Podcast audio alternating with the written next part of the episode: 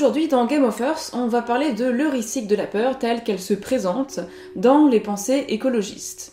La sélection est bien sûr non exhaustive, j'ai dû sélectionner les plus sérieux et couper les plus farfelus pour vous expliquer un peu plus en détail de quoi il s'agit quand on parle de l'heuristique de la peur. Un truc heuristique, c'est un truc qui est censé nous aider à trouver ce qu'on cherche. Ok, dit comme ça, c'est vague. Mettons par exemple qu'on utilise une hypothèse heuristique. Vous êtes un scientifique à la recherche de la vérité sur, allez, un truc inventé au hasard, le gloussement des écureuils roux. Vous voulez savoir pourquoi les écureuils roux se payent systématiquement la tête des gardes forestiers. Afin d'avoir le fin mot de l'histoire et que la Sécu puisse enfin être délestée du poids financier des thérapies psy pour gardes forestiers dépressifs, vous lancez l'enquête avec pour hypothèse « Les écureuils roux ont un goût pour la mode humaine particulièrement développé, ce qui n'est pas le cas des gardes forestiers. » À partir de cette hypothèse, vous pouvez lancer une batterie d'expériences pour confirmer ou infirmer votre hypothèse. Dans le temps des expériences, cette hypothèse vous guidera donc dans vos recherches, vous la considérerez comme potentiellement vraie et donc à prendre en compte. C'est donc cela une hypothèse heuristique. C'est une hypothèse qui guide votre enquête, qu'elle se révèle au final être vraie ou fausse, elle vous aura servi. Donc, l'heuristique de la peur dans l'écologie, qu'est-ce que c'est? Eh bien, c'est l'usage de la peur comme moyen pour trouver quoi faire des questions écologiques. L'heuristique de la peur, c'est une notion qu'on doit à Hans Jonas, qui est considéré comme l'un des premiers grands théoriciens de la philosophie environnementale au vingtième siècle. On appelle également cette posture d'usage de la crainte en écologie politique le catastrophisme, c'est-à-dire le fait de prédire pour l'avenir un certain nombre de graves bouleversements et d'en faire un point de départ pour les réflexions et pour l'action. Ces bouleversements nous concerneraient, nous, en tant qu'humains, puisque nous serions touchés du changement de mode de vie à l'extinction de l'espèce tout entière. Mais il nous concernerait d'autant plus que nous serions à l'origine de ces catastrophes. Nous payerions, par notre vie malmenée, le prix d'un insouciant et irresponsable développement humain brisant l'équilibre des écosystèmes, du local au global, du champ de patates voisin pesticidé au global terrestre réchauffé. Si j'ai décidé de vous faire une vidéo sur l'heuristique de la peur et non pas sur le catastrophisme, c'est parce qu'il me semble important de montrer qu'il s'agit en écologie d'une technique argumentaire et pas simplement d'une posture scientifique neutre qui se contenterait d'énoncer froidement, mais avec raison, les conséquences d'actes humains. S'il est important d'être informé sur l'écologie, c'est-à-dire sur la science des écosystèmes, utiliser ces données pour provoquer la crainte et se servir de cette crainte comme d'un levier d'action relève d'un parti pris ne va pas de soi. Il s'agit bien en effet d'une forme de manipulation par les affects. La situation est grave, il y a un danger de mort, ce qui implique, dans une certaine mesure, l'abandon d'une partie de la délibération politique au profit d'une réponse soit comprise comme purement technicienne, on a un problème dont les solutions nécessitent une expertise, soit prise en charge par une élite politique dirigiste, on a un problème urgent, et à cet urgent il faut répondre vite et fort, probablement en faisant des sacrifices qui ne seraient pas acceptés si on les faisait passer par le circuit usuel de la démocratie, qui prend du temps. Bref, s'en tenir à la peur, c'est aussi pouvoir imposer le refus de considérer qu'il n'y a pas qu'une seule façon de réagir face aux menaces qui pèsent sur nos sociétés. Avoir peur face aux perspectives du réchauffement climatique, c'est un fait. Mais faire de cette peur une rhétorique et un principe d'action, c'est un choix politique, et ça se discute. Hans Jonas, donc, qui est le père de la notion de l'heuristique de la peur, est quant à lui très conscient et très explicite sur le fait qu'il s'agit d'une méthode. Son ouvrage, Le principe responsabilité, paru en dix-neuf cent soixante-dix-neuf, s'attache au problème des développements techniques et à leurs conséquences sur l'humanité. Vous noterez bien ici la mention du terme « humanité ». Jonas ne parle pas des diverses sociétés humaines, mais bien de l'humanité, seule et unique, comme si les développements techniques étaient tout à fait homogènes. Ce qui justifie pour partie cela, c'est que les techniques humaines ont pris une telle ampleur qu'elles en viennent à menacer la vie humaine sur Terre. Vous comprendrez qu'ici, Jonas a en tête l'arme nucléaire et l'équilibre de la terreur. Que seulement quelques-uns aient mis au point cette technologie importe peu en fait. Ce qui importe, c'est que ceux qui l'ont créée sont responsables à l'égard de l'humanité tout entière, de la menace qui pèse désormais sur elle. Mais vous me direz, maintenant que l'arme nucléaire a été inventée, c'est trop tard. Qu'est-ce qu'on peut bien faire de pire que l'arme nucléaire pour euh, faire de la destruction de masse à grande échelle rapidement ? Eh bien, c'est facile en fait. La menace globale des dégradations écologiques. Le rapport Meadows, Limits to Growth, et le Club de Rome sont passés par là au début de la décennie. Ainsi, les techniques que nous mettons au point, bien que comparativement semblant relativement inoffensives par rapport au caractère ouvertement offensif de l'arme nucléaire, sont pour Jonas de véritables dangers pour l'humanité. Cependant, le danger des développements de la technique a un caractère particulier qui le rend très pernicieux. C'est un danger futur. Ce n'est même pas un danger pour nous, c'est un danger pour nos enfants ou pour les enfants de nos enfants. Je précise qu'en dix-neuf cent soixante-dix-neuf, l'urgence paraissait moins pressante qu'elle ne peut l'être aujourd'hui, mais on y reviendra. Par conséquent, puisque le danger semble ne pas nous concerner, la tâche de Jonas par rapport à l'idée qu'il faut réguler le développement de la technique est plus ardue. Il lui faut en effet produire une nouvelle forme d'éthique, une éthique du futur. La fameuse responsabilité dont parle le titre concerne le temps long, l'anticipation d'un grand mal à venir. Jonas nous enjoint à exercer le plus grand discernement à l'égard de la technique et au regard de la puissance à laquelle elle a été élevée. À ne pas nous soucier de l'avenir des techniques que nous développons, nous risquons la dégradation, voire la perte de l'humanité. C'est pourquoi Jonas en vient à élaborer son concept de risque de la peur. Ce qui doit nous servir de boussole dans l'établissement d'une éthique du futur, dit-il dans l'introduction de son ouvrage, c'est l'anticipation de la menace elle-même. Se donner à voir ce qui pourrait advenir et que nous ne désirons pas, voilà qui nous guidera assurément dans nos choix à l'égard de la technique. À défaut de savoir ce que nous souhaitons réellement, nous savons ce que nous ne voulons pas. Mais si nous le savons, il faut pourtant faire un effort. Un effort d'imagination, de représentation du malheur. Qui plus est, un travail supplémentaire nous est demandé, il nous faut nous faire peur, nous donner nous-mêmes la crainte, car la crainte ne viendra pas d'elle-même, pour la simple et bonne raison qu'elle ne nous concerne pas nous, mais les générations à venir. Il faut donc que nous parvenions à développer une forme d'empathie du futur par la crainte construite, élaborée en peur du devenir potentiellement terrible de l'humanité.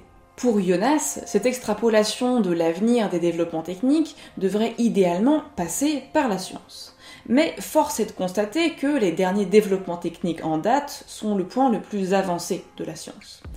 Et pour prédire les effets qu'auront ces développements techniques, il faudrait à la science une avancée considérablement plus puissante. Donc, finalement, de la patience et du temps. Nous ne pouvons donc pas réellement compter sur la science pour prévoir le futur de la technique, en même temps que nous faisons la technique elle-même. La science ne pourra que constater rétrospectivement ce que nous risquions en développant telle ou telle technique, et il sera trop tard. Il ne faut donc pas s'en tenir aux certains fournis par la science, mais faire quelque chose du possible. Imaginez ce que pourrait être l'avenir avec la technique que nous souhaitons développer.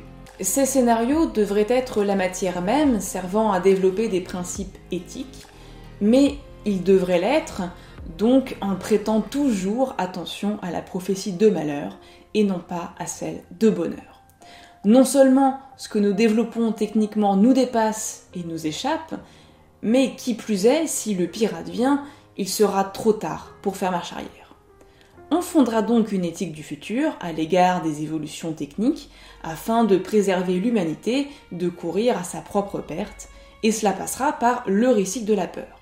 Imaginer des scénarios terribles pour l'humanité et les imaginer jusqu'à nous en donner le frisson suffisant pour que nous renoncions aux avancées techniques jugées dangereuses. Quelle est l'implication politique de tout cela ? Eh bien, pour Jonas, à la page deux cent soixante-sept de son principe responsabilité, Nous vivons dans une situation apocalyptique, c'est-à-dire dans l'imminence d'une catastrophe universelle, au cas où nous laisserions les choses actuelles poursuivre leur cours. On voit bien ici que Jonas s'applique à mettre en place, dans son ouvrage, le lexique de la peur, considérant qu'étant donné ce qui est déjà fait, le pire est déjà certain. Et le gouvernement adéquat, dit-il, aux catastrophes, est une autocratie. Un pouvoir de gouverner autoritaire et total, car pour Jonas, l'autoritarisme est préférable au désordre. Il s'agirait d'une tyrannie bienveillante, certes, mais d'une tyrannie tout de même. Exit le temps des démocraties. Ici, le lexique de la peur ne sert pas seulement d'outil de spéculation raisonnable pour être prudent à l'égard des développements techniques. Le lexique de la peur vient servir, dans un second temps, une fois la perspective du pire actée comme un horizon nécessaire, à convaincre les individus de renoncer à leur liberté au profit d'un pouvoir fort, censé être tenu par des savants éclairés sur la situation et les remèdes de guérison possibles.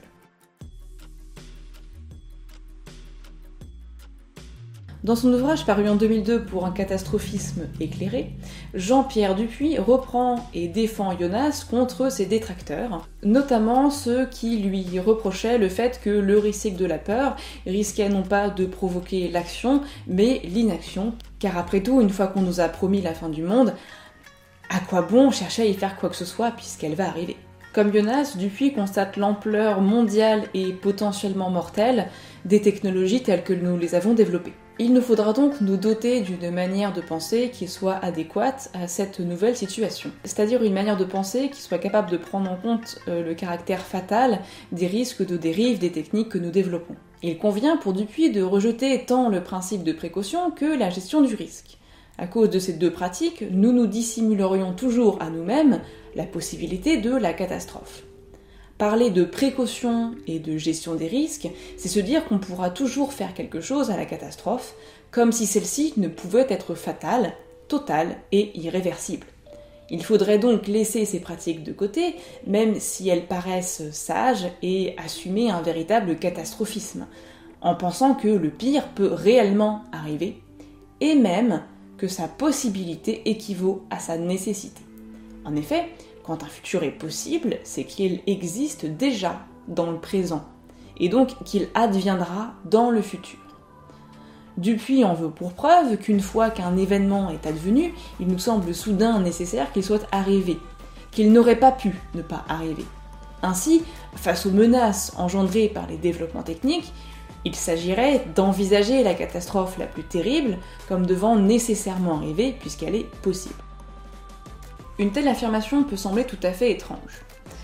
Mais ce que Dupuy cherche à nous montrer ici, c'est que la possibilité de la catastrophe est aussi réelle que la possibilité de la non-catastrophe. Même si nous semblons ne pas le croire, en témoignent nos comportements très confiants par rapport à la technique. Sauf que là, la possibilité de la catastrophe engage le devenir même de l'humanité. Et c'est pourquoi il faut la prendre avec le plus grand sérieux et la mettre à la place de la certitude que tout va bien se passer. En effet, au point où nous en sommes arrivés, la puissance des techniques est devenue bien trop grande pour que nous nous bercions encore de l'illusion qu'une réparation ultérieure est possible. On ne peut en effet pas sauver l'humanité une fois qu'elle a disparu. La peur, comme chez Jonas, joue pour Dupuy un rôle majeur dans cette nouvelle manière de penser nos actes techniques, et de nouveau cette peur ne doit pas être vue comme viscérale et paralysante, mais comme construite, véritable effort d'imagination et de projection faisant ressortir ce à quoi nous tenons et que nous ne souhaitons pas perdre dans une possible catastrophe. Pour Dupuy, peur et raison ne sont pas incompatibles, mais au contraire marchent ensemble. Comme Hobbes faisait le récit du désordre et de la violence pour asseoir l'idée de la nécessité d'un gouvernement fort, le heuristique de la peur, appliqué à nos techniques, devrait nous mettre d'accord sur ce que nous ne devons pas faire. Cette comparaison avec Hobbes et son Léviathan peut laisser penser que, comme Jonas, Dupuy va se servir de l'heuristique de la peur comme levier pour proposer une politique autoritariste. Il semble qu'il n'en soit rien puisque Dupuy compte quant à lui sur la crainte pour encourager les individus à choisir l'autolimitation dans la technique par la mise en place d'impératifs et de règles, par le biais d'un processus de débat démocratique. Pour autant, la menace de l'autoritarisme couve, car si la démocratie ne se hâte pas, dit-il, l'écofascisme prendra les choses en main. Rob Hopkins, dans son manuel des villes en transition, utilise lui aussi l'heuristique de la peur. Mais il le fait d'une manière plus discrète et peut-être plus manipulatrice. La première partie de son ouvrage est consacrée à la question du pic pétrolier, du réchauffement climatique et à l'exposition du fait que bientôt, il nous faudra apprendre à vivre sans pétrole. Mais malheureusement, cela ne se fera pas dans la douceur, si nous ne nous y préparons pas sérieusement. Pour bien nous faire comprendre ce que nous risquons, Rob Hopkins relate un événement qui a eu lieu dans les années deux mille en Grande-Bretagne. En trois jours de grève des chauffeurs routiers, le pays, dit-il, était sans dessus-dessous. L'économie du pays était chancelante, on songeait à mettre en place un rationnement des denrées consommables, et l'agitation de la population laissait à penser que une guerre civile était imminente. En effet, les rayons des grands magasins étaient vides, faute de pouvoir avoir été approvisionnés par la voie des camions, et donc les estomacs des concitoyens étaient tout autant vides. Ainsi, si le pétrole venait à manquer, nous serions bien en peine, dit Hopkins, de nous nourrir, puisque les camions qui amènent nos denrées roulent au pétrole. C'est ce qui amène l'auteur à conclure, il faut relocaliser d'urgence la production de notre nourriture, apprendre à la produire nous-mêmes et progressivement faire baisser notre besoin de pétrole afin d'anticiper sa raréfaction et les problèmes divers qui iront avec. Hopkins a bien conscience que le futur qu'il anticipe est inquiétant. On risque de ne plus pouvoir se nourrir, ou alors on le pourra, mais au prix d'un changement de vie radical. Mais une fois dressé l'ombre du pic pétrolier et du réchauffement climatique, l'auteur nous apporte une solution clé en main, le projet des villes en transition, c'est-à-dire vers plus de pétrole du tout, mené de front avec une restructuration de l'agriculture en permaculture. Pour faire vite, la permaculture, c'est une forme de polyculture locale qui se passe d'intrants chimiques mais qui maximise l'usage du terrain et les bons voisinages entre espèces pour que tout pousse bien.